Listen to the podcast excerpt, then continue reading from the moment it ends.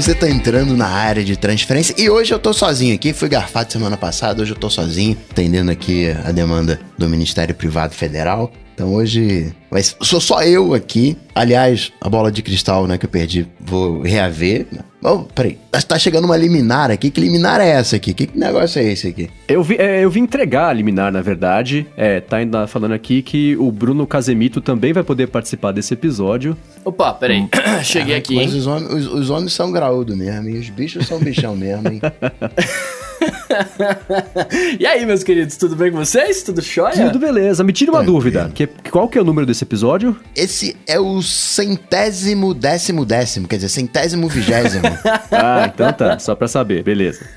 Cara, eu me recuso a falar 120º, é número 120, porque é muito estranho, 120º. Como... Mas é fácil. Esse. E no 200? É do centésimo, vigésimo? O chato não. Do centésimo, vigésimo é que fica parecendo que falta um número, não fica? Exato. Falta alguma coisa, né? Você fala, mano, e aí? O que tá rolando? É bizarro, eu não gosto não. Começando então já com os follow-ups, veio o tradicional Thiago Bernardo fazendo o meme da edição Plus dos Bolas de Cristal. Ele concordou comigo ali, com o Rambo me garfando.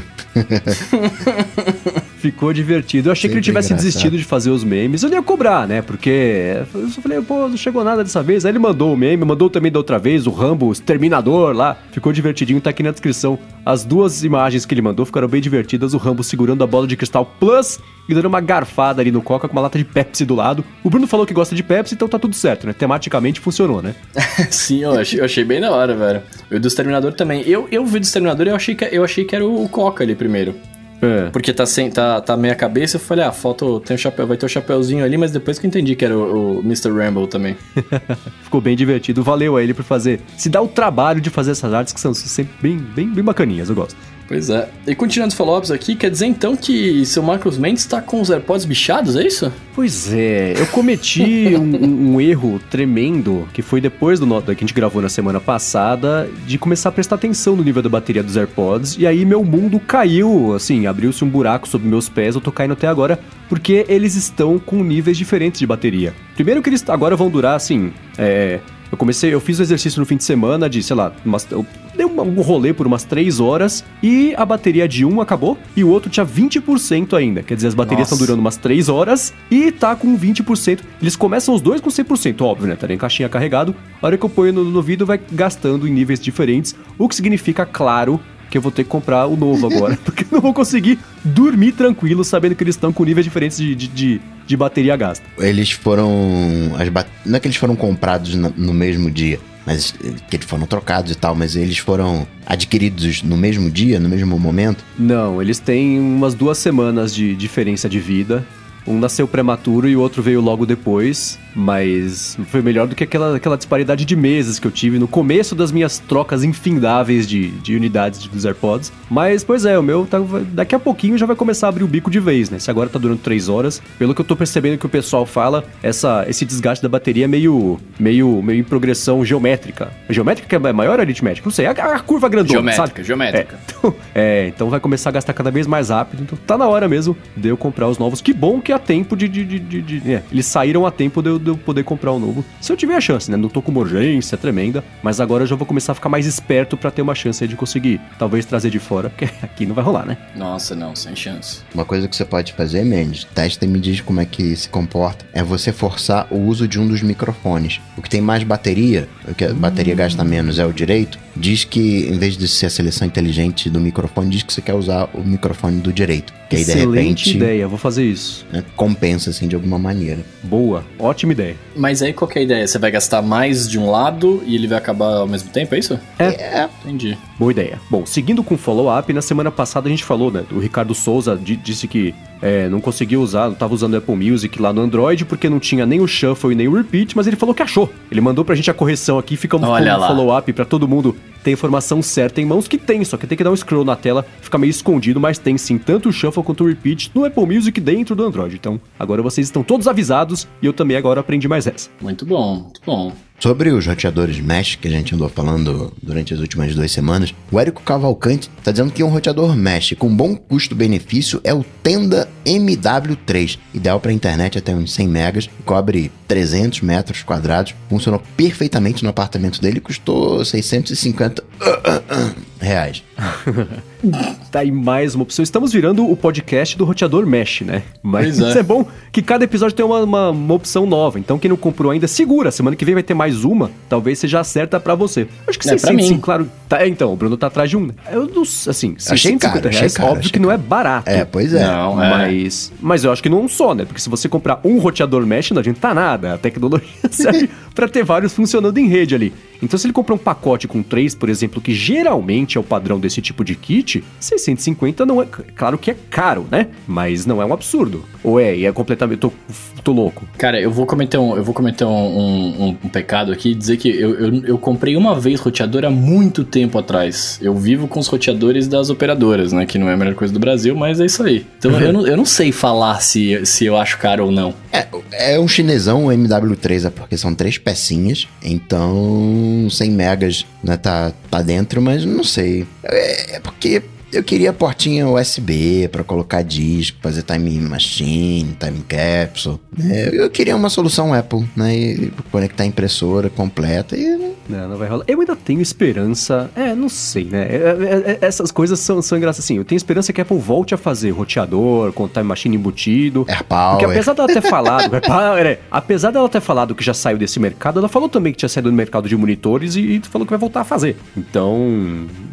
Não sei, acho que tem uma esperancinha aí de que ela volte a fazer isso também. Eu adoraria, porque me parece uma coisa que é uma tecnologia que ela dominaria com uma certa facilidade. E outra, eu confio 100% nos meus dados, né, passando pelo roteador feito pela Apple, pelo kit todo, aquela coisa toda, mais do que do Tenda MW3, que eu não conheço. Chinês. Pode ser idôneo, pode não ser, mas não conheço. Prefiro no que eu conheço e que eu sei que meus dados não vão parar na mão do governo chinês por algum motivo.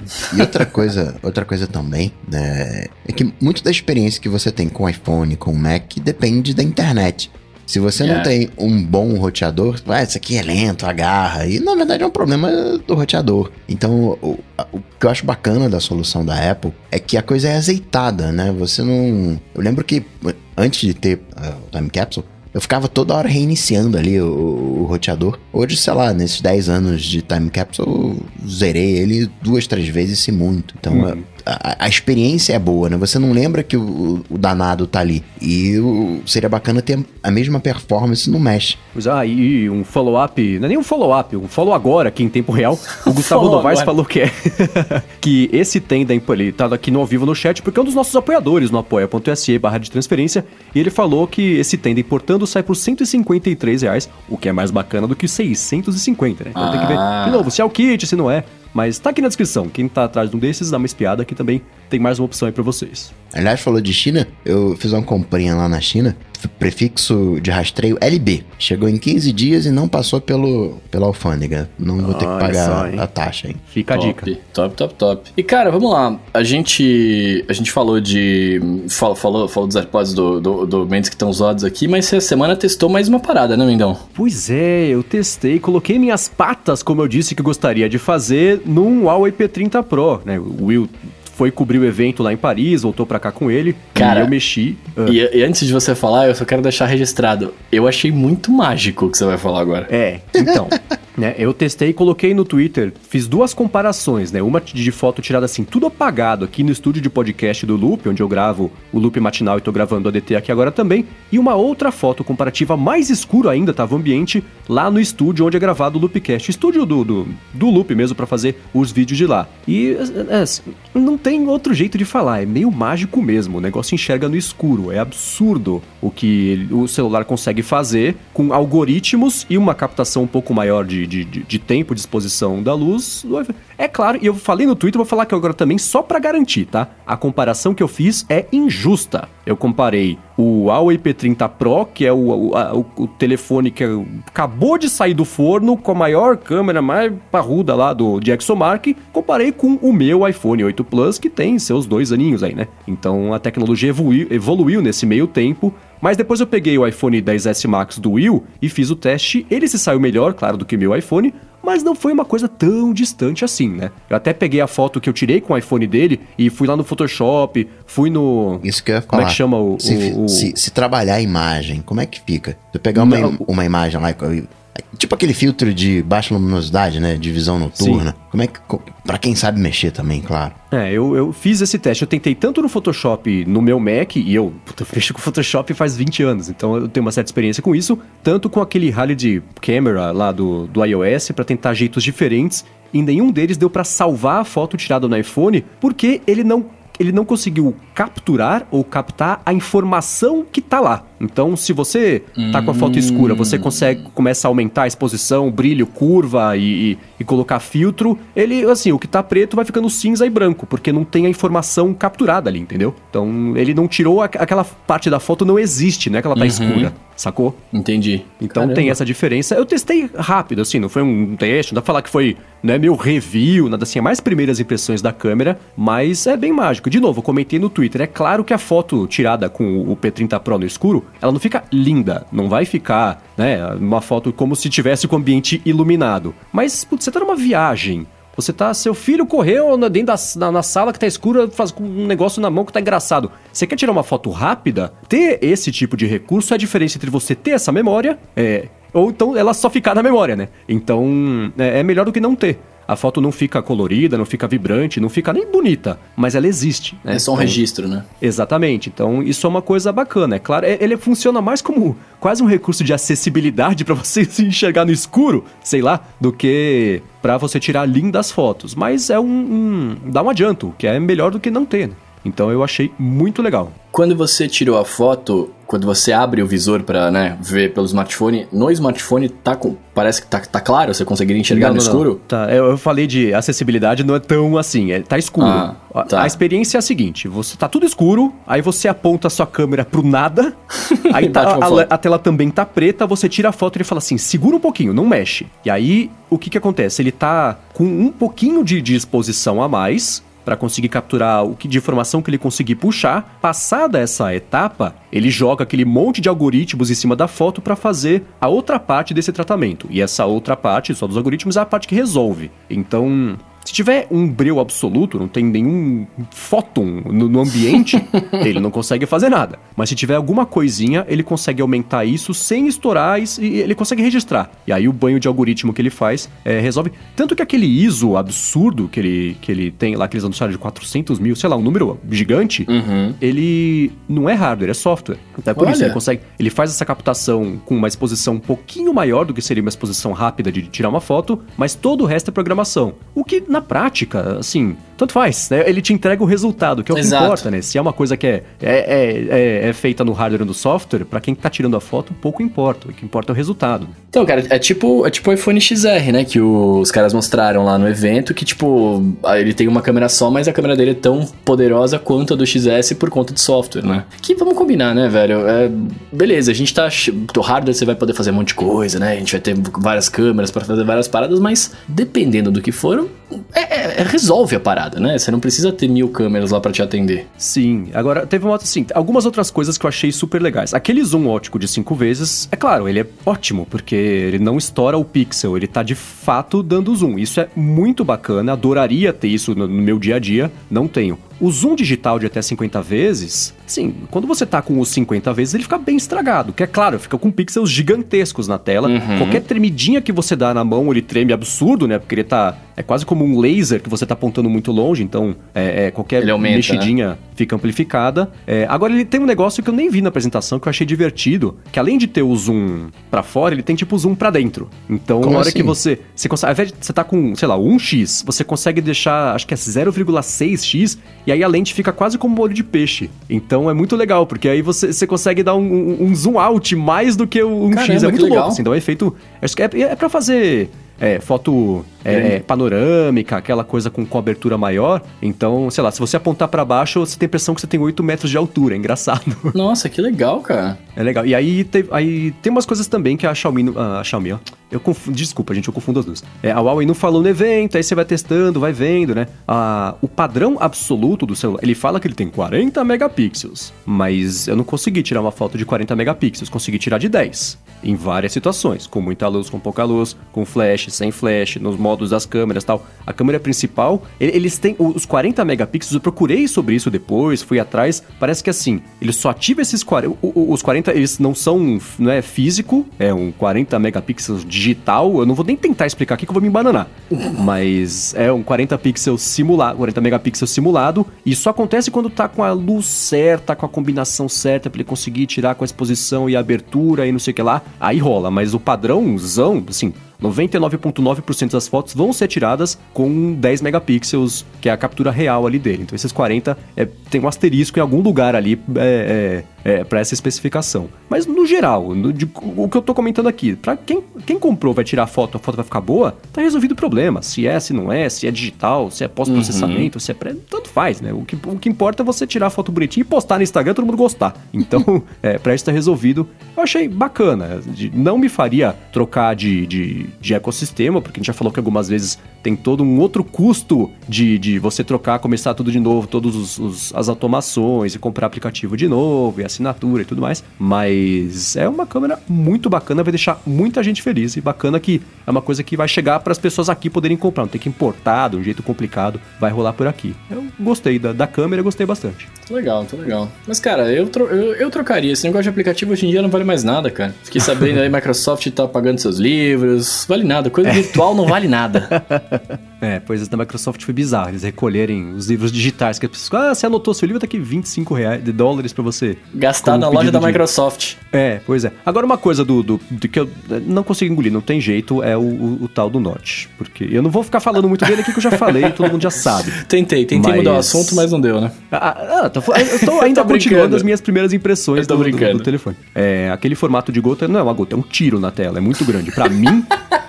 É muito grande, não rolou. Mas fora isso, é bacana.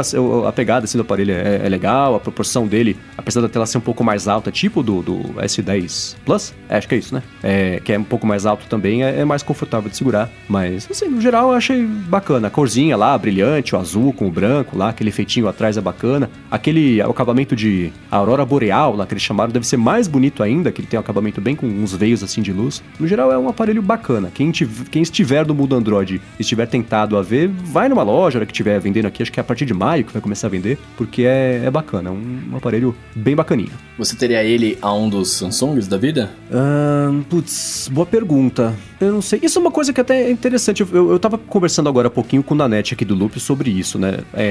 A concorrência do mundo Android tá aumentando de um jeito que vai ficar mais complicado e mais acirrado pra todo mundo, que é ótimo, que todo mundo vai ter que se mexer pra fazer boas coisas, porque se eu sou a Samsung, ou se eu sou a Huawei, ou se eu sou a Xiaomi, eu ficaria muito mais preocupado com essa concorrência do que a concorrência do iPhone, justamente porque esse custo de mudança do iOS para o Android e vice-versa é maior, né? Então, o iPhone não tem um concorrente iOS. O Android concorre com todo mundo do mundo Android, né? Então, deve ser, acho que assim, é mais complicado a concorrência nesse mundo, porque todo mundo tá chegando com bons aparelhos, do que a concorrência com o iPhone, que já passou agora, tá todo mundo no mundo Android já fazendo bons aparelhos, né? Então, seria mais confuso se estivesse nesse mundo, sim. Então, não sei se eu teria ele ao invés de um S10 Plus. Talvez, viu? Eu não sei, eu fiquei pensando quando você falava, eu gosto dos Notes, né, assim, eu já falei 1 milhão de vezes, se eu fosse trocar, eu trocaria por um Note, mas eu acho bem legal a câmera, né, por tudo que você falou, mas sei lá, cara, eu acho que pra mim é mais interessante, de fato, escrever, né, tipo, ter a possibilidade de escrever e ter o gadget da canetinha que me agrada mais do que a câmera cabulosa. Você é a pessoa que mais na vida eu vi usar, mas você está agora com ela na boca, nesse momento, estamos gravando aqui. Então eu nunca vi alguém usar tanto o Apple Pencil ou uma Stylus como você. A tampinha tinha que ter até um furo no centro, vai que o Bruno engole, trava na garganta, pra poder respirar. Faz vácuo. Que nem tampa-bico. Então. Então, é essencial. Pra você, eu vejo que é 100% essencial. Nunca te vi que é colado na sua mão, Apple Pencil, tá louco? Cara, eu nunca pensei que eu fosse ter esse problema, mas eu tô com problema de bateria nele. Porque como eu uso bastante, né? Assim, antes, no começo não acabava todos os dias, né? Beleza. Agora, todo dia eu vejo o aviso lá, o Apple Park está com 5% de bateria. Eu falo, porra, mano, já de novo, cara. É, então. E a pontinha também você gastou. A Apple precisava te chamar para fazer pesquisa qualitativa sobre o uso do Apple Pencil com você, porque você é o público-alvo absoluto para esse tipo de coisa. E isso porque você não desenha. Você quer dizer, você sabe desenhar e desenha um pouco, mas você usa para escrever mais no dia a dia, né? Eu uso pra escrever, não sei desenhar não, cara. Eu faço desenhos faz com... Faz divertidinhas, vai. Não, mas aí eu uso toda a tecnologia a meu favor, né? Você me der caneta de papel aqui, meu Deus. Meu Deus, você tá louco. Agora, falando dos anúncios principais aqui, eu vou fazer uma pergunta. Vocês viram o Zeppelin da Amazon? Aquilo dele é verdade ou foi 1º de abril? Então, eu estava... Sabe quando você vê alguma coisa que é tão assustadora que ela dá a volta e volta e é legal de novo? Esse vídeo, pra quem não viu esse vídeo, tá aqui na descrição o link pra um vídeo de um drone, de um Zeppelin gigante da Amazon, que começou a, sei lá, parir um monte de drones que saíram de baixo, parecia um cavalo marinho. Cara, ele dropou os mobs, o chefão dropou os mobs, é isso. Foi isso. E era assustador, uma coisa maluca assim. Se você não viu esse vídeo, pausa aqui o podcast, pega aqui na descrição, assista ao vídeo, aí você volta aqui, porque eu não quero dar spoilers. Então, pronto. Agora a pessoa já voltou, então podemos continuar. É muito assustador, o vídeo é muito bacana, mas antes da gravação aqui eu tava falando sobre isso com o Bruno, ele me deu uma notícia que eu fiquei chateado, né, Bruno? É, cara, é 1º de abril. Foi um vídeo japonês, não é isso? Era um produtor de vídeo japonês, exato. O cara fez. Cara, eu não fiquei... A única vez que eu fiquei mais chateado com brincadeira de 1º de abril foi quando o Google lançou o cargo de treinador Pokémon, que era um 1º de abril, né? Eu falei, nossa, é pra mim esse cargo. Eu vou lá e vou, né, virar o mestre do Google. E aí eu vi, era mentira, e foi a mesma coisa aqui, né, cara? Porque eu vi o vídeo a primeira vez, eu falei, nossa, cara, que animal. Porque, assim, faz um total sentido você ter um Zeppelin cheio de tralhas e, mano, os drones irem lá entregar, tá ligado? Animal. Não, é que talvez, ali tem que ver o... Talvez faça mais sentido você ter uma base e os drones partirem dessa base do que a base ser móvel. Talvez o custo pra fazer um Zeppelin e... Ou não, de repente fica voando 24 horas por dia, não sei. Eu não sou familiarizado com a engenharia toda de um Zeppelin. Eu não sei quanto tempo que ele fica no ar, não manjo essa parada. Mas o que eu pensei é assim, tipo, ele fica no ar, sei lá, vai alguns dias, sei lá, uns 2-3 dias, ou uma semana. Ele sairia com a carga daquela semana de entregas e os drones iam lá só entregando. Ele fica, tipo, no meio da cidade, em cima, né? E aí é mais fácil pros drones irem lá entregando as paradas, sei lá. É meio... Eu faço a comparação com o Papai Noel, tá ligado? Que vai voando ali, jogando presentinho. É meio isso, né? O Papai Noel da Amazon. Mas, sei lá, cara. Eu de verdade, quando eu vi que era mentira, eu fiquei chateado. Eu falei, putz, cara, a gente tava encaminhando pra uma parada que seria animal, né? Depois do iFood entregar comida no carnaval por drone, poderia estar rolando isso, né, velho? Mas esse negócio da Amazon... O japonês que fez esse vídeo, fez este vídeo em cima de coisas que já existem. Essa entrega da Amazon... A teoria toda já existe, as patentes já existem, falta fazer. Eles falam disso faz anos, né? Então é uma coisa... E assim, né, passei esses dias no mês passado nos Estados Unidos, é absurdo, é impressionante o quanto a galera compra na Amazon. É ridículo. É tão... a gente vê as notícias, Amazon Prime, assim, todo mundo tem Amazon Prime, pra começar. E sabe quando você pensa, preciso comprar um negócio. Você vai lá, você tá fazendo alguma coisa, tá vendo TV. Você levanta, vai na Amazon, dá um clique e volta no comercial, nem que acabou ainda, você já comprou um negócio, no dia seguinte tá na sua casa. Funciona muito, o sistema de entrega deles é uma coisa invejável. E você vê como as pessoas compram. Meu irmão mora num condomínio. Eu comprava, sei lá, comprei um moedor de café, comprei um monte de vinil. Eu recebia lá o código de rastreamento e falava assim, o carro tá no condomínio onde você tá. A sua entrega é a 9ª na fila. Em um condomínio, todo mundo tinha comprado coisa todo dia. Então, é absurdo. Então, você ter esse Zeppelin com os drones fazendo entrega é totalmente possível, especialmente do ponto de vista de eficiência de entrega. Uhum. Porque o que a galera compra da Amazon é uma coisa que eu nunca vi na vida. Assim, tudo que eu achava, tudo que me contava, tão exagerando, cara. Não, o pessoal compra muito lá. E ela tá em todos os lugares, tem um sistema muito bacana de entrega, funciona muito bem, sabe? Tem um negócio da entrega express lá, premium, sei lá, que você compra o negócio e chega no mesmo dia, não tem um negócio desse? E aí tem o negócio de você agendar todo dia da semana, ele vai acumulando as entregas para toda quinta eu quero que a Amazon entregue. E qualquer porta que você passa... tem um monte de caixinha, da Amazon ou não, mas assim, todo mundo tem caixinha na porta. Chegou do trabalho, tem caixinha na porta. Então, a entrega do drone, a hora que eu vi esse negócio, eu falei, cara, é assustador, mas faz total sentido, porque é mais eficiente entregar assim, né? E vem cá, pelo menos, eu não sei, tá? Eu tô perguntando porque eu realmente não sei. Pelo menos o Zeppelin era real ou não? Nada é real nesse vídeo. Eu acho que nada era real. Nada, não sei. Agora eu fico pensando, será que funcionaria uma coisa dessa de verdade? Do ponto de vista, assim, o negócio tá no ar lá. Não ia ter uns imbecil atirando, né? Tentando derrubar o drone pra pegar encomenda, pra ver se consegue, né? Você pegou, pode ter... Aqui no Brasil, com certeza. É, né? Um celular, sei lá. Então, será que ia funcionar no mundo de verdade? Olha, eu acho que funcionaria. Eu acho que funcionaria, porque, assim, a gente tem, né, infelizmente, diferentes realidades no mundo inteiro e tal, mas eu acho que, num geral, funcionaria, porque é uma... As lojas que hoje você entra e não paga nada, já tem até aqui no Brasil 2, 3, na verdade, até. É a mesma coisa, é questão de hábito da gente se acostumar. Uhum. E é uma automatização que é necessária, no meu ponto de vista, assim, né? Porque, cara, eu acho que passou da época da gente ficar esperando tanto tempo pra uma coisa chegar, né? Tipo, velho, a gente não vai... É claro que a gente não vai ter carros voadores com qualquer um dirigindo, a gente não vai ter o drone com qualquer um pilotando em qualquer lugar, porque sim, é perigoso, mas pô, uma empresa regulamentada, etc., fazendo essa entrega que faz sentido, coordenado e tudo mais, quase vai ser... Vão ser poucos acidentes, né? Porque eu imagino que vai ter algum, mas vão ser poucos acidentes, aumenta a entrega, automatiza mais. Cara, eu acho que faz total sentido isso acontecer. Não, e outra, o processo de logística ele é muito burro, porque eu tenho que comprar do meu fornecedor, ele me traz aquilo, fica no meu estoque, do meu estoque eu mando pro meu cliente. Se eu conseguir fechar, não manda pra mim não, já manda logo pro cliente. É claro que tem um problema, né? Como é que a pessoa vai receber, né? Saber que a pessoa é pessoa. Hoje, eu, por exemplo, compro uma coisa, eu moro em apartamento e eu não recebo. Quem recebe pra mim, né, é o porteiro. Então, como é que você faz essa gerência, horário de entrega? Então, tem alguns probleminhas a serem resolvidos, mas né, fotinho ali, câmera, registrando tudo. Sim, e é um sistema, acho que pra esse tipo de coisa, entregar encomenda, é o sistema perfeito de entrega, porque primeiro, o drone não pega trânsito, não tem que respeitar vias, né, não tem que pegar a rua, não se evitar a contramão.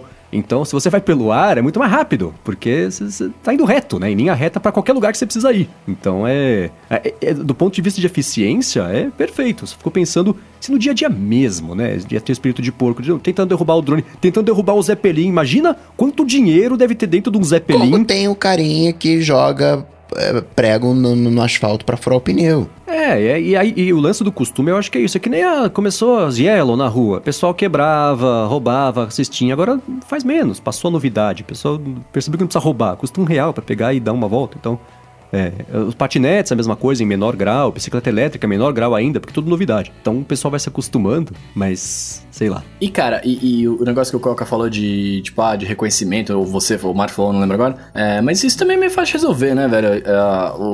Hoje, você vai no Nubank, por exemplo, pra você provar que você é você tira a sua foto com o seu RG, né? Um drone, eu imagino eu que um drone que vai entregar um produto, né, pra alguém que seja uma coisa relativamente pesada, sei lá, vai ter no mínimo uma câmera de reconhecimento facial, né? E aí você vai ter a sua foto no perfil ali, ele vai chegar, vai olhar a sua cara, é você mesmo, né? Tó, entrega, sei lá. Que eu vi que a Amazon tinha feito, e teve um vídeo de conceito, se eu não estiver imaginando que eu vi um vídeo, eu vou colocar aqui na descrição, que era as pessoas terem uma espécie de heliponto de drone com tipo um QR Code, então você teria o seu heliponto único, então o drone reconheceria que aquele era o seu código, o seu ponto, faz a sua entrega e vai embora, né? E o Alan Machado tá aqui no bate-papo, viu, falando, é mais fácil a pessoa roubar a caixa da porta do que pegar do drone, né? E aí eu volto ao exemplo dos Estados Unidos, né? Todo mundo tem caixinha na porta, claro que roubam-se, tem coisa que some, claro que tem espírito de porco no mundo inteiro, mas por ser uma coisa tão comum, é menos. Eu vi um monte de vídeo já no YouTube, tem a coisa assim, a pessoa vai lá na porta, sai correndo com uma caixa na mão, tropeça, cai e quebra a perna. Tem um vídeo engraçado, uma mulher começa a segurar a perna, fatura exposta. Então sempre tem idiota no mundo inteiro, né? Mas por ser coisa comum, e faz sentido, né? É mais fácil pegar da porta da casa do que tentar pegar o bicho que tá no ar. Né? Pois é. E outra coisa, né? Por que o correio funciona? Porque o correio entrega todo dia, ele entrega todo dia para a mesma pessoa, conhece o porteiro, então não tem...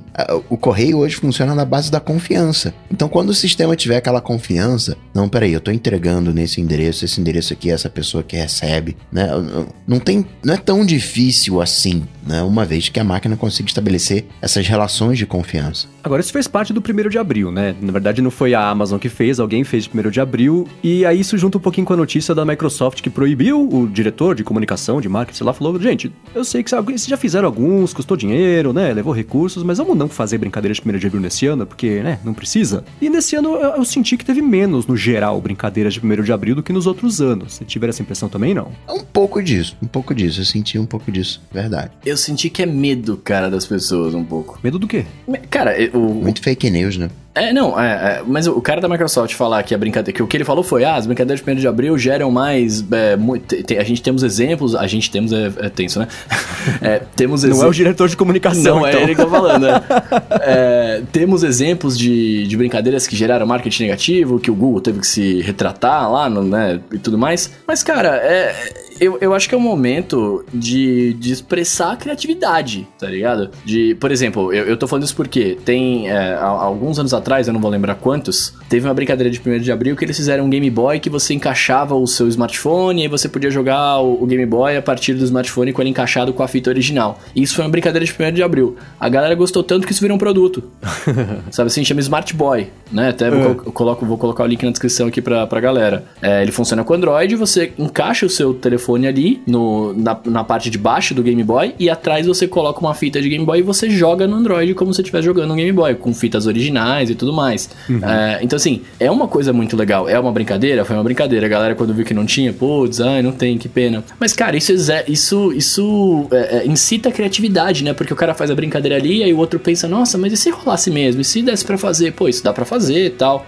Eu acho muito limitante. E até ele fala na carta, né? Quando eles mandam lá, ele fala assim, eu sei que muitos de vocês trabalharam em coisas para fazer de brincadeira, mas por favor não soltem e tal. Então, assim, vai que a Microsoft fazer uma piada mó legal aí, tipo de um produto mó legal, aí beleza, não vai lançar, foi ruim, foi, mas meu, e aí a galera curte e lança uma parada que a gente nem vai saber porque não fez a brincadeira, sabe? Eu fiquei meio frustrado, cara. Vai que ela lança outro Bing, né? Tem esse lado da fake news, do medo. Hoje não tá num momento... Talvez tenha muita brincadeira hoje em dia, né? Não sei. O que eu vi de brincadeira de 1º de abril esse ano foi o negócio do Google, né? Do jogo da cobrinha. Do jogo da cobrinha que eu joguei, que eu achei muito chato, diga-se de passagem. Porque eu, quando eu ouvi a primeira vez, eu achei que você ia andar com a cobrinha no mapa mesmo, né? E não é. Você fica só ali no mapa geralzão meio tosco. Uhum. Isso aí foi meio garfado daquele jogo Mini Metro, que eu acho sensacional. Quem nunca jogou, jogue. Tá aqui na descrição, tem pro iOS, tem pro Android. E é isso, tem algumas cidades do mundo representadas como se fosse um rascunhão mesmo, assim, um croqui bem macro da cidade. E aí vai aparecendo pontos de pessoas que tem que pegar o metrô. Você vai fazendo o metrô desenhando ali com linhas e vagões, e aí mais rapidez, menos, estações maiores, menores. Então eles têm esse negócio de uma cidade representada de jeito minimalista, meio tosco. Então o Google se inspirou nisso aí pra fazer. A única que eu vi, que assim, mais me chamou a atenção, foi essa também. Não teve muito nesse ano. Acho que porque, assim, há alguns anos era divertidinho, era legal. Hoje, no dia a dia, hoje o pessoal tá mais cínico, e a culpa não é das empresas, acho que o pessoal está mais cínico por conta de fake news, cansaço geral da internet, mas por não ser mais novidade também, acho que o pessoal, né, vamos investir no que precisa fazer, e aí se der tempo faz a piada, se não der, tranquila, só um dia e passou, beleza. Então achei que esse ano foi... Eu não sou muito fã dessas brincadeiras como um todo, assim, eu procuro desviar delas, mas eu sei que eu sou uma pessoa chata, então só não é pra mim, tem gente que adora, mas eu achei que nesse ano foi bem mais fraquinho, assim, não teve muita coisa não. Que teve foi a Apple, né, fazendo as piadas delas ali. Pô, eu te falar que eu achei que foi, hein.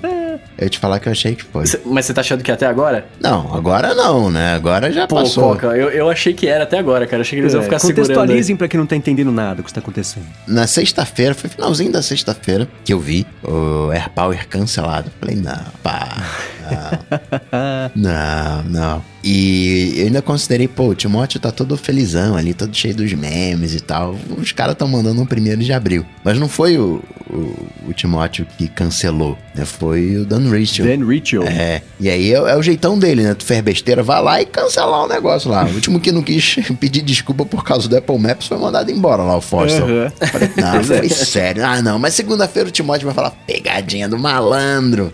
Eu confesso que eu falei, não, vamos deixar passar assim, porque é óbvio que a Apple conseguiu fazer o AirPower. Algum problema ela enfrentou, que ela não conseguiu resolver. Mas o que a gente já viu, o Rambo lá com as animações e... O produto, ele existe. Agora, não foi viável do ponto de vista prático.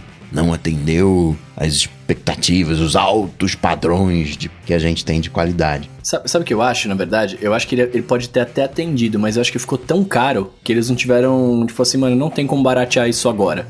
Não sei, saca? Porque tem alguns problemas que são técnicos. Tem a questão de esquentar, né? Esquenta muito. Porque o Apple Watch, o fundo dele é abaulado. Então, tanto é que você pega qualquer T, ele não vai funcionar via de regra. Mas se você encaixar numa posição, funciona. Se você tivesse uma potência ali no T e você girasse a potência, ia carregar o Apple Watch. Então, claro que quando você aumenta a potência, você está aumentando a interferência, o aquecimento. Será que não chegou num limite ali de olha, para eu pegar o Apple Watch, eu vou ter que aumentar tanto que de repente o marca-passo do cara vai parar de funcionar, né? E aí o cara morre por causa do AirPower. E aí, como é que eu faço? Você tem... Como é que se ele tiver Apple Watch, chega o aviso antes, né? Ele consegue fazer alguma coisa a respeito. Não, mas vai estar no AirPower recarregando, aí não vai receber o aviso.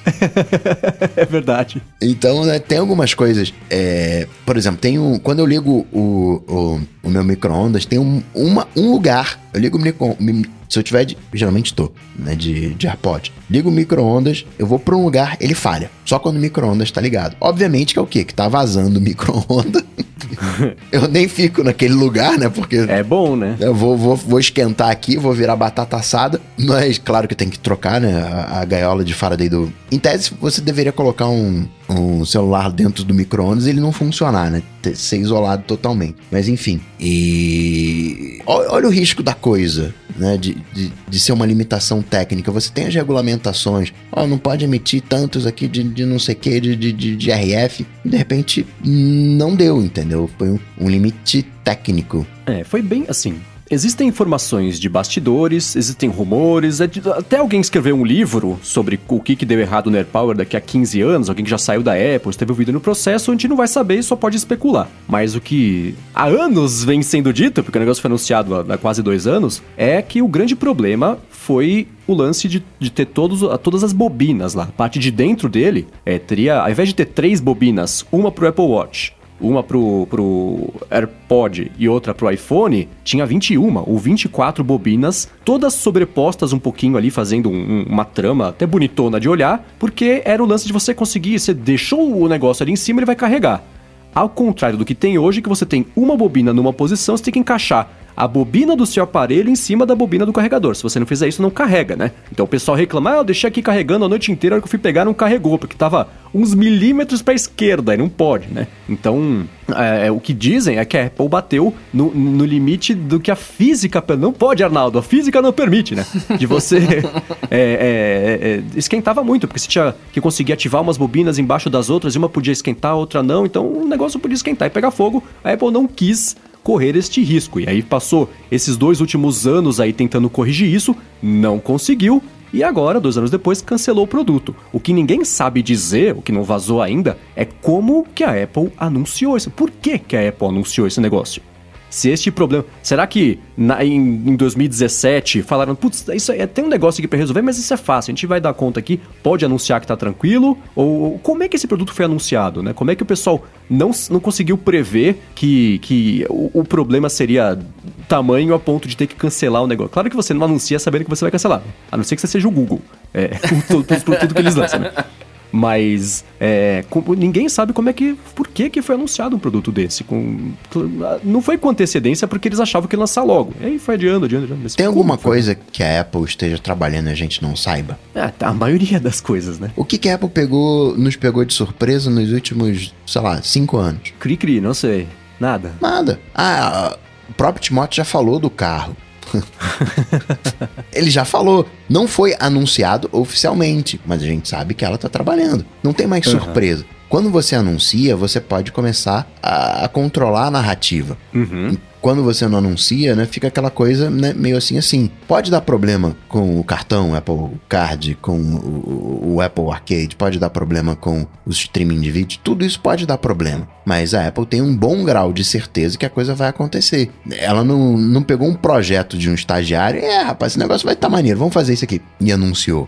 Fizeram um protótipo, mostraram, é possível, mas tem que melhorar algumas coisinhas e talvez seja o ficou caro do Bruno, talvez seja o que ficou quente. Foram 2 anos, apareceu nas caixas. Não foi um mero anúncio. Não foi o Timóteo... tá na caixa do AirPods... Do primeiro e do segundo. Do segundo. É. Do que acabou de ser lançado. Semana passada, né? Junto. Exatamente. O Will postou no Instagram uma foto, né, da caixa ali atrás com o AirPower, né, você podendo aproximar, mostrando o esquema, né? Você coloca o fone na caixa, a caixa no AirPower e ele carrega. Uhum. E essa caixa, ela tem, né, pra quem gosta de fazer esse tipo de análise, o Sherlock Holmes da vida, ela tá com adesivo que diz assim, né? Copyright 2018 e fala do AirPower.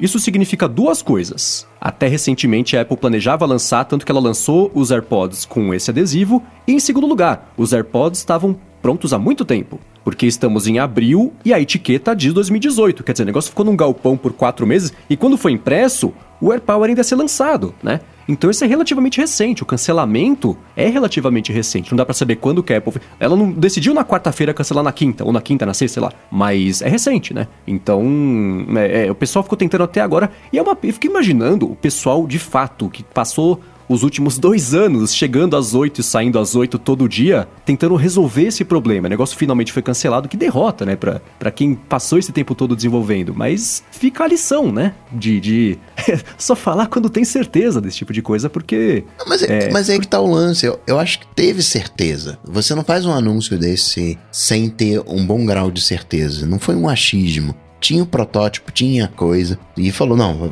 precisa de mais um pouquinho aqui, e nesse mais um pouquinho aqui, entrou com algum limite físico, talvez, foi algum limite real que eles se depararam, não dá pra imaginar outra coisa. A única coisa que eu ouço falar de forma recorrente é de temperatura, o negócio esquentava, tanto que é muito louco, aí o pessoal começa a olhar pra trás, né, começa a procurar os indícios de que isso nunca sairia. Aliás, deixa eu fazer um parênteses aqui e falar que no ADT 100, pro prêmio Bola de Cristal do ADT 200, um dos meus 3 chutes foi que o AirPower não seria lançado, então já pontuei, né? Agora só falta o Zuki ir embora do cargo de CEO e o iPhone perder o norte, mas isso eu posso esperar. O primeiro chute meu já estava certo. Quando o pessoal fica procurando coisas do passado para ver se tinha indícios onde quer ser cancelado. Nas fotos que o pessoal fez de hands-on no dia daquele evento, tinha lá iPhone em cima do tapetinho, não sei o que lá, mas o iPhone não estava carregando, o AirPower estava desligado. Então, desde o dia do evento com o sneak peek, com o pessoal lá na salinha de hands-on dos anúncios, o AirPower que tava lá era só unidade,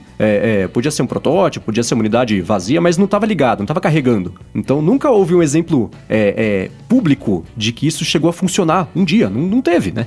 Então, e sabe o que é mais bizarro dessa história? O AirPower, em teoria, é um dos produtos mais chatos que a Apple lançaria na vida. É como se a Apple tivesse anunciado aquele carregador cretino do Apple Watch redondinho, que... sabe do qual que eu tô falando? Que é uma almofadinha, que aí levanta só a parte do estetoscópio do carregador lá. Ele é tão irrelevante quanto isso, né? Se ela tivesse esperado e anunciado e lançado, a gente nunca mais ia falar de AirPower na vida. Se ela não tivesse anunciado, não ia fazer falta, né? Exato. A Apple quis lançar o AirPower pra poder ter a solução completa. Tem os produtos que carregam por carregamento Ti, e temos a solução aqui, né? Porque no fundo, o AirPower é só um carregador indutivo, né? Tipo, não é mais nada. É um produto chato. Exato. Né? Não é um óculos, né? Tipo assim, que eles não anunciaram nunca, né? Mas assim, não é uma coisa que eles falam assim, não, vai ter, e de repente não tem mais. Você fala, meu Deus, né? Que absurdo.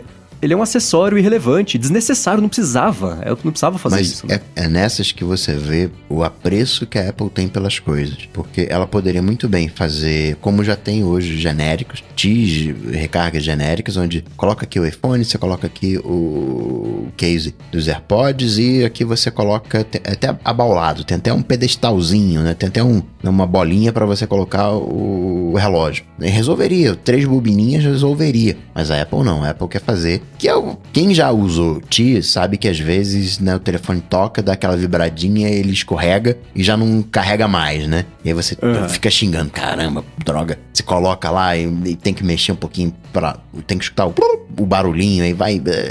É chato, né? E a Apple quer que a experiência seja... Oh, não, tá em cima do branquinho ali, ele tá carregando, não tem preocupação. Sim, e aí eu fico pensando, né? Aliás, o Coca tá aqui no vídeo com a camiseta que ele tem do Apple Park, eu só consigo ver uma bobina gigante de carregamento Ti agora aqui, como se fosse o Apple Park visto de cima. Todo mundo que manja desse tipo de coisa, eu estou muito no outro, sim, se você for estou no outro espectro, eu não manjo nada dessa parte super técnica da física, da parada toda. Quem manja dizia o seguinte, a gente quer ver como é que a Apple vai fazer esse negócio, vai solucionar esse problema, porque com as tecnologias que a gente tem hoje, que são terráqueas, não são alienígenas, não dá. Então todo mundo tava curioso pra saber como é que ele ia fazer isso, pra talvez tentar fazer parecido, mas todo mundo falou, vamos ver como é que a Apple vai resolver esse problema. A solução foi, não tinha solução, não resolveu esse problema, cancelou o produto. Né? Mas se isso fosse notório, teria cancelado já na hora, não ficaria enrolando. Entendeu? Mas parece que tá na portinha. A gente vai saber quando... Sim, quando falarem, mas a impressão que passa é que a galera que tava responsável falou, não, tá aqui, a gente tá quase chegando. Esse é o tipo de produto que foi cancelado tarde, provavelmente com um prazo, falou, se você não resolver isso até dia tal, a gente cancela. Chegou o dia lá, cancelaram, mas a galera continua trabalhando, o projeto em si não foi abortado, para de repente daqui, 2 anos, 3 anos, voltar. Eu não sei, a linguagem que eles falaram, assim, não foi adiado, ele foi cancelado. O projeto foi... cancelado. Eles não deixaram dúvidas de que esse é um assunto que morreu, tanto que eles falaram pro TechCrunch, fala aí, porque a gente vai... Vamos fingir que esse negócio não existe, apesar de estar impresso lá na caixa, né? Então, eu não sei. Mas isso liga com uma outra coisa também, que é a seguinte, né? Há muito tempo... É claro que toda a geração atual acha que tá vivendo o fim do mundo, porque a geração anterior era melhor, e aí eu vejo isso muito do pessoal falando dos produtos da Apple. Começou com críticas ao software, ao iOS, que passado o polimento inicial, ano após ano, ele foi perdendo um pouco do polimento, que é uma coisa em desenvolvimento, né? E o que se dizia, a crítica da Apple era o seguinte, a Apple tá ficando confortável demais em lançar o negócio mais ou menos e ir atualizando pra ficar bom. Então, o iOS, acho que 11, né? Lembro que foi uma tragédia, o iOS 10, sei lá. Foi horrível, eles passaram o ano inteiro arrumando o negócio. E eu lembro uma vez que o Marco Arment falou, cara, imagina se a política de hardware da Apple fosse igual ao do software hoje em dia. Ia começar a lançar iPhone sem parafuso, e aí ia mandar o parafuso por correio depois, né? Os produtos vão chegar faltando pedaço e anunciar coisa e não conseguir fazer, e parece que tá chegando perto, porque assim, o AirPower anunciado, cancelado. Esse negócio dos teclados dos Macs novos também, que é uma outra polêmica, que já existem, há alguns anos se arrastando aí, é outra coisa também que é um problema. Isso aí é complicado, porque você fazer analogia, tá faltando parafuso. Engraçado, a gente ri, mas elevando um pouco mais o nível da conversa, o problema que a gente teve, por exemplo, com aquela... de tanto dobrar a tela, né, abrir e fechar o Mac, que tava dando problema no cabinho, que aparecia aquele branco. Como é que a Apple resolveu isso? Resolveu, em tese, colocando o cabo 2 milímetros maior, porque aí não força na hora. Você faz as coisas ali no talo, ali contado. Quando você coloca na rua, acontecem problemas. Isso aí é completamente diferente de faltar um parafuso. E também tem problema de faltar parafuso. Mas é um outro tipo de problema. Quando a coisa vai pra rua, você se depara com outros problemas. E as coisas, elas vão pra rua, os produtos ficam prontos. Não é quando eles ficam prontos. Os produtos, eles vão pra rua quando acaba o dinheiro pra teste. Né?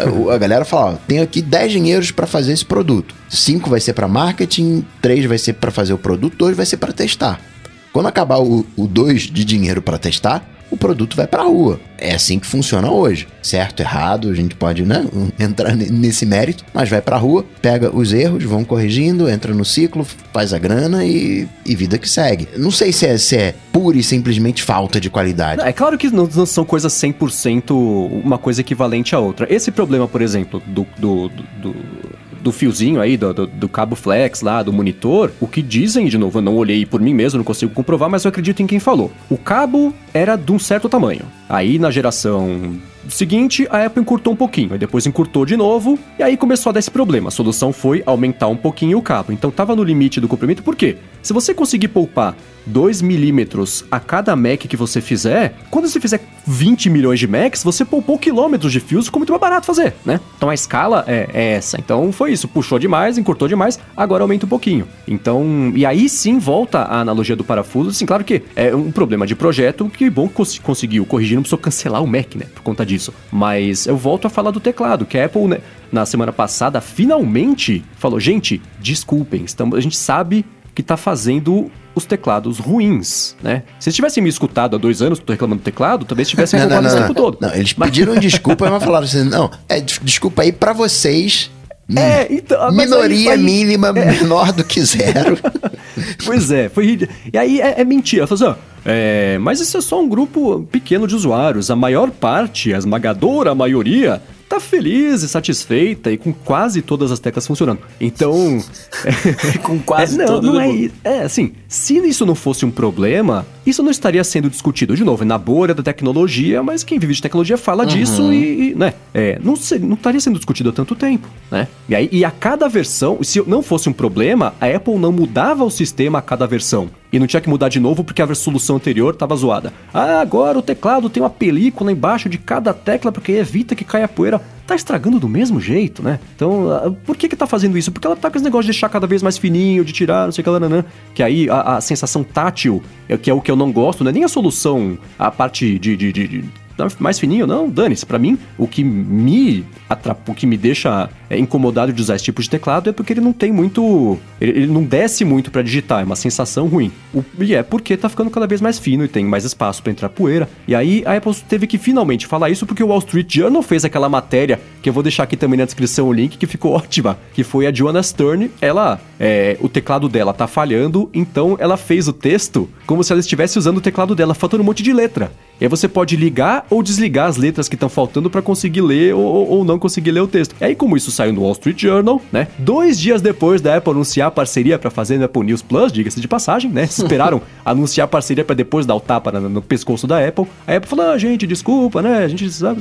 Mas falou, pediu desculpa e aí, né? Não prometeu que vai mudar, não se comprometeu a resolver o problema, não tá com política de troca pros teclados atuais que já estão falhando, né? Então, isso volta ao lance de lança e corrige depois se precisar. E não costumava ser assim, né? Saía bacana pra todo mundo usar. Enfim. Saía bacana pra todo mundo usar, mais ou menos.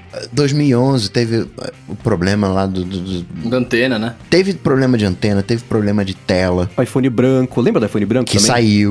Que saiu, tá vazando luz, mas saiu. Exatamente. Saiu, o iPhone branco saiu. Sempre teve problemas. Quando você às vezes, até tava comentando isso outro dia, não sei com quem, que antigamente você tinha aquela arquitetura da CPU no centro, aí você tinha ponte norte, ponte sul, aglomerando os chips. Ah, vamos aglomerar as pontes. Aí ficou só um chipzão com a CPU. E dentro do chipzão você tinha... a GPU, que aquilo esquentava, derretia a solda, trincava, que eram os problemas que a gente tinha de não dar vídeo nos Macs lá 2011, 2012. Isso aí dá ruim, então vamos pegar agora a GPU e vamos colocar dentro da CPU, que CPU já esquenta, aí todo o conjunto de chipset fica trabalhando numa temperatura maior, não tem mais o problema do beijar, né, do Ball Grid Array, fica tudo certinho. Então, a coisa ela vai evoluindo. A galera de engenharia tem ideias geniais, mas quando vai pra rua, essas ideias geniais não são tão geniais assim, né? Eu fico danado da vida quando eu coloco o meu Mac na mochila. E é casa, escritório, escritório, casa, basicamente. Quando eu chego e abro a tampa, eu fico assustado com as coisas que pulam do teclado. Tem as coisas que... Peraí, eu não comi biscoito. Peraí, que negócio é esse aqui? Eu não cortei a unha em cima do negócio. Sai pedaços do negócio que é só chacoalhar. E eu não entendo isso, né? Então, se é um Mac mais sensível, vai falhar sim. Então eu não sei. Eu espero que este tipo de coisa, tanto o AirPower quanto esse negócio dos teclados, esteja causando reuniões emergenciais diárias na Apple. Ah, mas porque... deve estar. Eu espero que sim. Não tá com falha agora no iPad, na sensibilidade de negócio toque. Da tela lá, né? Tá, eu passo por isso, cara. Então, faz tempo mesmo que o Bruno fala disso, é verdade. Pois é, e por que isso? A Apple tá faltando qualidade? Não, ela vem trabalhando nos iPads há 10 anos. Nesses 2, 3 últimos anos, ela fez um ajuste, mexeu lá no tamanho do cabo, que deu ruim, né? E agora a gente tá percebendo que deu ruim porque o cabo não tá segurando ali, não tá aguentando, tá... Sim, em defesa da Apple... O que acontece é que Macs, iPads, iPhones, isso tudo é vendido em quantidades tão gigantescas que 0,01% que dê problema é gente pra caramba, sim, né? E problema vira notícia, notícia vende, então às vezes parece que é um problema, né? Tá, todos os iPhones do mundo vão parar de funcionar. Não, são 3 que viraram notícia, saíram em todos os sites e aí parece que é uma coisa muito maior do que é. Isso é uma coisa. Mas, especialmente, os iPads... É que, sei lá, essa notícia dos iPads, apesar do Bruno ter me mostrado aqui no Loop, né, que às vezes a tela dele dá essa bugada, me parece que é o problema da vez. Que daqui a 2 semanas ninguém vai falar nada, assim como todos os outros, iPad que dobra, aquela coisa toda. Mas esse dos teclados e a falha do AirPower me parecem problemas que a origem tá um pouco mais profunda e tem que ser corrigida para evitar que volte a acontecer mais do que o resto. Porque tem os problemas que são de projeto e outros que são de falha. Mas pode ser que o problema da tela seja uma coisa com o fornecedor. O fornecedor era para fazer o cabo lá com material X e fez com material Y e não tá dando a resistência ou colocou no ar-condicionado. Teve um problema desse? Da primeira fornada das peças ficaram numa temperatura que não deveriam estar e deu problema. O resfriamento, que aí entortava.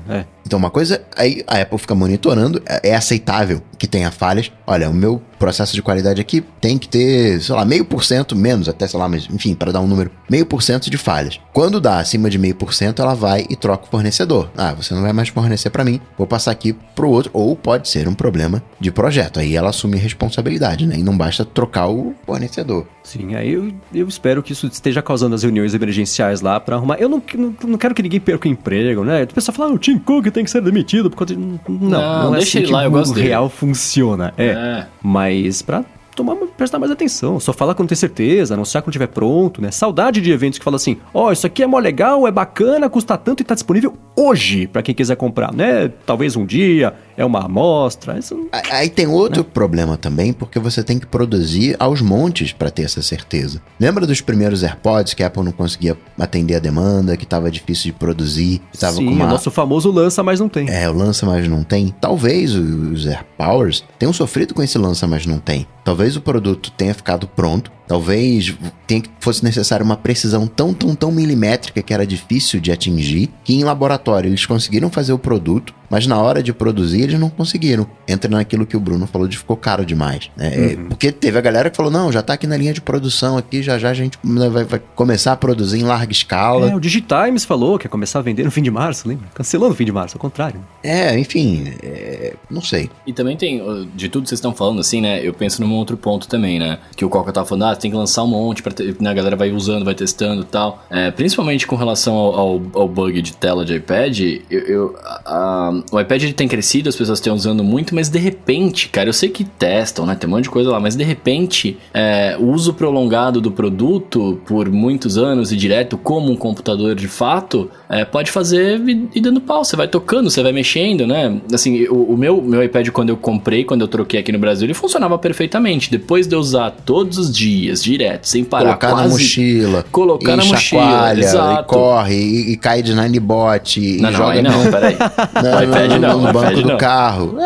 Não, mas entende, pode acontecer, né? E por exemplo, aí só falando do meu problema, do que eu sinto, a falha da tela acontece quando eu tô usando ele muito, né? Tipo, eu tô usando ele muito, escrevendo, mexendo aqui, dando zoom, pá, de repente... Esquenta. Aí dá um tempo, eu paro de mexer e tal, e quando eu volto ele tá normal, agora tá normal, daqui a pouco se eu ficar usando muito, para. Então é isso, né? Também as coisas têm vida útil, querendo ou não, né? Sim, claro. E esse tipo de coisa, né? De novo, escala, né? Eles desenvolvem o negócio lá. Eles têm um sistema de testes do tipo simular envelhecimento de peça, simular esse tipo de coisa, mas não dá pra você conseguir testar em todas as umidades do mundo, em todas as altitudes do mundo, em todos os níveis de pressão do mundo. E fora então, que eu não tô lá, acontecendo, né? Vai acontecendo quando vai tendo escala e aí vai resolvendo os problemas quando acontecem. Esse é o jeito, eu acho que, normal de qualquer tipo de produto. O que me chama a atenção, espero que seja corrigido, é esse aparente... não é orgulho a palavra que eu tô procurando, mas a Apple convencida de que consegue fazer qualquer coisa, né? E se precisar, resolve depois. Não é tanto assim, né? Então, de novo, o AirPower se tivesse sido lançado, teria sido esquecido. Ninguém ia lembrar dele, ninguém ia falar mais dele. Teria sido lançado 2 anos, o pessoal ia ter comprado, beleza? A não ser que ele pegasse fogo, né? Aí ia ser um problema.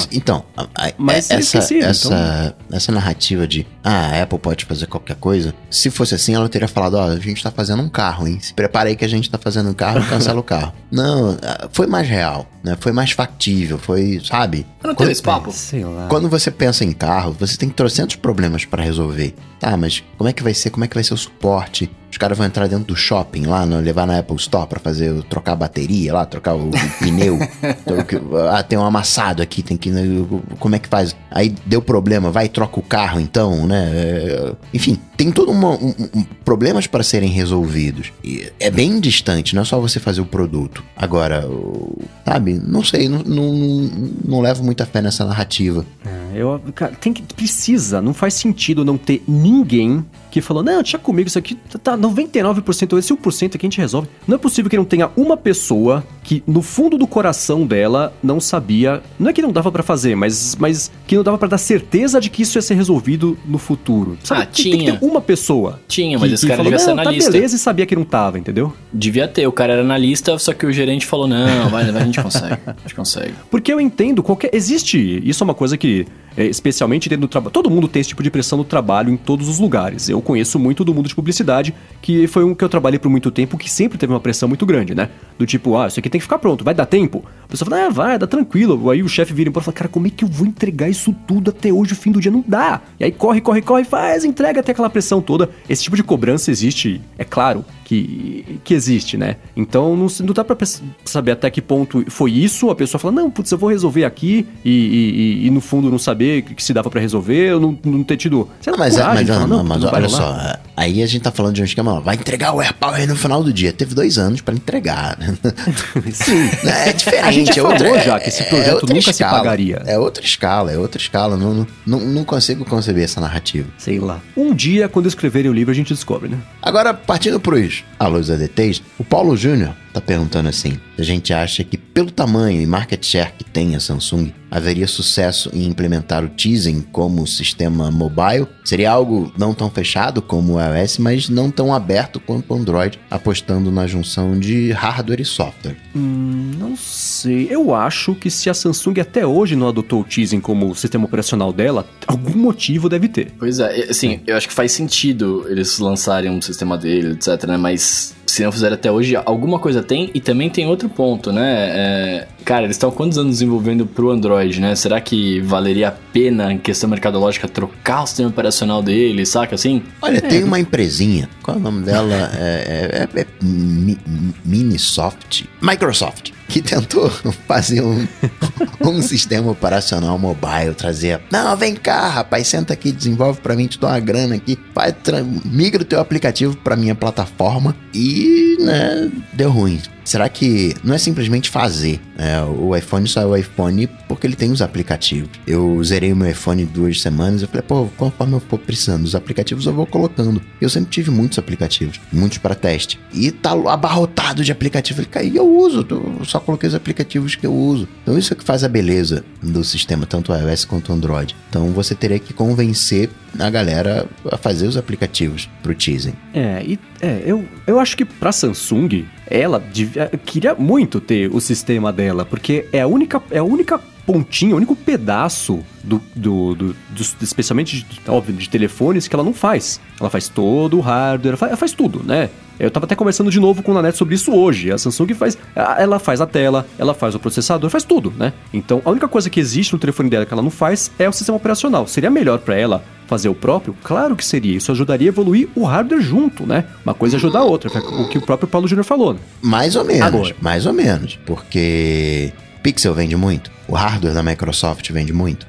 Não tô falando que é ruim, mas será que é só de escala? Não sei. Porque todo mundo fala, não, a Apple, ela é Apple porque integra o software com o hardware. Microsoft faz a mesma coisa, tem o Studio. Android faz a mesma coisa com o Pixel. E aí? Mas é que é ruim, né, velho? O Pixel, por exemplo, roda o Android lá e tem um sistema mágico de fazer fotografias quase tão boas quanto o P30 Pro. Deve ser melhores em situações, algumas outras não. Então, este é um exemplo. Mas por que não rola? Será que é só escala? Não sei. Eu acho que é. Fabrício está aprendendo a fazer tanto a Microsoft quanto o Google, dois exemplos de empresas que sempre viveram de código E agora estão começando a viver de coisas que você segura, e não que você xinga, né? O hardware e o software. Então eles estão começando, eles estão aprendendo a fazer computador. Isso não é problema de escala. A fazer celular em escala. Não, isso não é escala, isso tá aprendendo. É, cara, é o problema da Apple que a gente tava falando, né? Ao invés de você fazer 2 milhões, tem que fazer 20 milhões agora. O problema Como é que você consegue fazer 20 milhões com qualidade consistente, sem dar problema? O problema do Google Glass foi escala, então. Não, o problema do Google Glass foi ele estava à frente do seu tempo. Não, o troço é ruim. Tem problemas ali. Quando você... Eu entendo isso, de que quando você coloca em escala, vai ter problemas que não é fácil você produzir a quantidade de iPhones que a Apple produz. Mas eu não sei se eles têm essa expertise. Eu vejo muito o Pixel como uma coisa conceitual. Muito do hardware da Microsoft eu vejo como uma coisa conceitual. Olha, tá aqui, ó. Dá pra fazer, viu? Se virem aí, façam. Mas como é que isso não é escala? O que o Pixel tem a menos do que os outros telefones, que os Galaxy da vida, do que os Xiaomi, Huawei da vida? Capacidade, na minha opinião, capacidade de fabricação. O Google não tem condição de fazer de forma consistente 20 milhões de pixels por ano. Consegue fazer 4. Então vende nos Estados Unidos e talvez um outro país, ao invés de vender no mundo inteiro. E não conseguir garantir garantia, não conseguir dar essa experiência consistente para todo mundo. Aí eu veria o AirPower como um problema de escala também. Onde a Apple conseguiu fazer no laboratório, mas quando chegou na rua, a coisa não aconteceu. Né? Mas pode ter sido. Pode ter sido. Fazendo 1 por semana, dá pra garantir que não vai pegar fogo. Fazendo 3 milhões por semana, talvez pegue fogo. Então não lança pra não matar ninguém. Talvez seja isso. Aí pode ser escala, ok. Eu acho que pra Samsung seria ótimo ela fazer o Galaxy com o Tizen, porque eu acho que sim. O hardware evoluiria, o software mais rápido e ao contrário também. Mas, de novo, eu acho que ele não é adotado hoje nos telefones por um motivo, né? Porque você fazer o software, especialmente hoje, existe pra começar, segurança, né? O Android evoluiu bastante nos últimos anos, tem todo o sistema de ser um sistema aberto, o lance de ser um sistema aberto, tem a parte de segurança e tudo mais. Então a Samsung começar, entre aspas, agora a fazer um sistema operacional usado no mundo inteiro em um monte de telefone, você tem uma dívida técnica aí de conseguir garantir a segurança de um sistema inteiro do telefone, que é a vida das pessoas, que já está de certa forma resolvido no Android, no iOS também. Então esse é um aspecto, né? De por que é um desafio você colocar esse sistema na mão de todo mundo. Mas, insisto, acho que seria bacana, seria. Eu fico curioso como um entusiasta de tecnologia para saber como é que seria esse mundo com um terceiro concorrente no mundo de sistemas operacionais. Mas, de novo, acho que não tem por algum motivo e, sei lá, podemos continuar falando sobre qual será que é. Mas falando de sistemas operacionais aqui, o Efesto perguntou pra gente aqui, né? Ele tá falando, estão dizendo que a última atualização do iOS e do WatchOS está impedindo um Apple Watch americano, que foi comprado agora, que ative a função de ECG, né? Do ecocardiograma lá fora dos Estados Unidos. É isso mesmo? A gente até comentou disso aqui, né, uma vez? Sim, é isso. Essa é uma dúvida que eu recebi algumas vezes no Twitter essa semana, imagino que vocês também. Então vamos comentar aqui pra todo mundo que escuta o ADT saber o que tá rolando. O ECG só pode ser ativado, antes era só nos Estados Unidos, agora tá expandindo pra mais alguns outros países, na Europa e coisa desse tipo. Então pra conseguir usar, você só consegue fazer isso se você ativar o sistema operacional nos países onde... Aliás, ativar a verificação dele, onde ele tem esse tipo de suporte. Pelo que eu sei, posso estar errado, porque eu não confirmei, porque faz tempo que eu não atualizo meu iOS, descobri hoje que ele tá no 12.1 alguma coisa, e o WatchOS também, porque falta tempo, né? Se você já está com ele ativo e atualiza o sistema operacional, beleza, vai continuar funcionando. Mas se você comprou lá fora, veio pra cá e quiser tentar ativar, ele não vai deixar você usar, porque ele verifica a sua geolocalização, não dá nem pra ele tentar usar VPN, ele pega no seu GPS e aí ele fala, esse país não tá liberado, então corta o recurso. Exato. É isso mesmo? Eu tô louco. Porém mesmo. Então, atualizar o sistema com ele funcionando, me parece, me corrija se estiver errado, faço follow-up aqui na semana que vem, que rola. Mas se não estiver rolando, não vai conseguir até que ele seja liberado, ou que você viaje para um país onde ele está liberado e ative de novo, aí você consegue liberar. E formate, né? E ative ele de novo. É. Exato. Agora, o Ismael Cunha quer saber se tem algum aplicativo para Apple Watch que fique monitorando continuamente os batimentos, para que, para uma situação que não seja o exercício físico, mas você quer ainda assim acompanhar. Cara, me eduquem aqui. Eu achei que ele fazia o tempo inteiro isso. Não, ele mede de tempos em tempos. De 10 em 10 minutos. Sim, ele mede de tempos em tempos, mas você não precisa estar fazendo exercício pra ele medir. Ele vai medir a cada X tempos. Pelo que eu entendi da pergunta dele, ele quer um aplicativo que fique com o acompanhamento cardíaco ligado 24 horas por dia, sem parar. Entendi o que ele quer, tá? Sem o limite de tempo, entendi. Isso, é. Eu não conheço nenhum, porque eu acho que isso ia extinguir a bateria do relógio em 15 minutos. Não, sim, tem isso. Se eu não me engano, o próprio nativo, quando você abre o nativo batimentos, ele fica, enquanto ele estiver aberto na tela, ele vai ficar monitorando e a tela ficar ativa, aí você coloca para não desligar nunca, ele fica pegando, ele fica sempre verdinho, se levanta um pouquinho o relógio, ele tem que estar verdinho, porque ele está medindo. Acho que no nativo ele fica, no batimentos ele fica medindo. Cardio Watch, Cardio Bot ou Heart Watch também tem essa função, que é o de fazer a medição.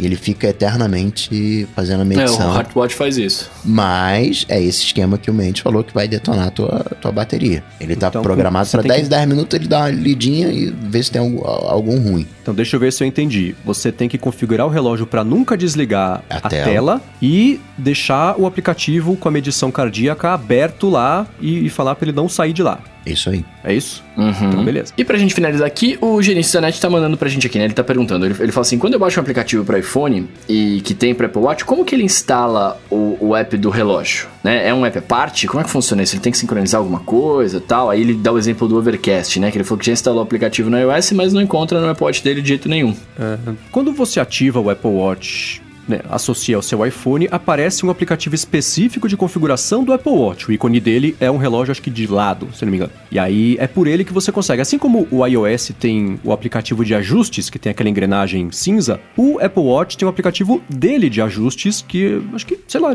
fica meio escondido para algumas pessoas. É por lá que você consegue fazer toda a configuração de notificações, de ajuste de se ele vibra mais forte, mais fraco, tamanho do texto, se é bold, se não é bold... equilíbrio do som, se é direito ou esquerdo, se você estiver usando o fone de ouvido. E lá também você consegue escolher quais aplicativos você quer que sejam instalados no relógio e quais notificações você quer que chegue específica para o relógio. Lá pouca gente sabe, você consegue também configurar com colmeia, né, para você não ter que ficar usando pinças no relógio para você configurar a interface da colmeia de aplicativo. Você consegue usar direto lá no aplicativo de ajuste do Apple Watch, mas é por aí. Aplicativo pretinho com o Apple Watch de lado. Vai no Spotlight, na busca, digita Watch ou Apple Watch que você vai conseguir achar. E lá tem uma configuração, inclusive, onde que você pode determinar que todo novo aplicativo que você instale e tenha parte Apple Watch vai também pingar no Apple Watch. Ou então você faz sob demanda. Quero dizer que você falou de configuração de relógio aí e tal. A minha colmeia ficou animal. É mesmo? Então mande um print screen que a gente coloca aqui na descrição do episódio. Eu mandei, eu vou mandar. Falando nisso, eu mexi na minha também. Eu peguei todos os nativos, coloquei na esquerda e os não nativos eu coloquei na direita. Bom, então a gente vai colocar também, eu não mudei a minha, mas eu vou colocar aqui na descrição do episódio também, que ficam os três. Aí, o pessoal gostou do jeito que eu tinha colocado também, que eram os principais que eu uso, só um círculozinho em volta e todo o resto embaixo, uma gota gigantesca de aplicativos que ficam lá, mas você não usa muito. As pessoas vão se decepcionar comigo, cara, a minha não tem nada de útil, ela é só legal, tá ligado? Então... mas tá lá, vamos lá. É melhor do que não ser nem útil e nem legal. Pois é. Então é isso? É isso. Muito que bem. Então, acho que por hoje é isso. Se eu quiser falar com o Bruno Casemiro, como é que eu faço? Você vai lá no Twitter, no Instagram mais próximo de você e digita @Bruno_Casemiro. Acha minha fotinha lá e fale comigo. Pra falar comigo é mega simples. Você vai lá no Google, bate Coca-Tech e a gente troca uma bola. E pra falar com o seu Marcos Mendes... comigo é MVC Mendes no Twitter. Lembrando que eu apresento o Loop Matinal, podcast diário de segunda a sexta aqui do Loop Infinito. E pra garantir que não esqueceremos dessa semana, como aconteceu há algumas semanas, muito obrigado, Eduardo Garcia, pela edição aqui do podcast. É sempre primorosa e sempre que a gente fala aqui, né? Mata no peito, chuta de primeira, faz um golaço, porque ele sempre resolve a parada. E claro, aos nossos queridos adetentes no apoia.se/área de transferência. E lembrando que se você tiver uma empresa, alguma coisa que quer anunciar com a gente, é só mandar um e-mail para onde? patrocínio@areadetransferencia.com.br. Tudo dito e posto, a gente volta semana que vem. Valeu! Falou! Tchau, tchau!